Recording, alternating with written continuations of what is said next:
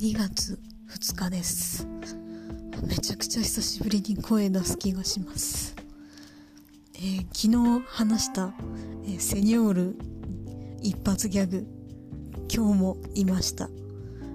えー、顔を覚えてないんですけど立ち位置と服の色が同じだったのできっと同一人物でしょう、えー、相変わらずスルーというか前を歩くこともままならない、状態でした。えー、そういえばと思って思い出したんですけど、人を笑わかそうと思って笑わかすのって、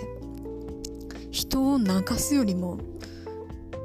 何倍も難しいなって、えー、私は、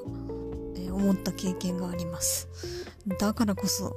えー、そこを目指していくということはやはりすごいなと、えー、思うわけです。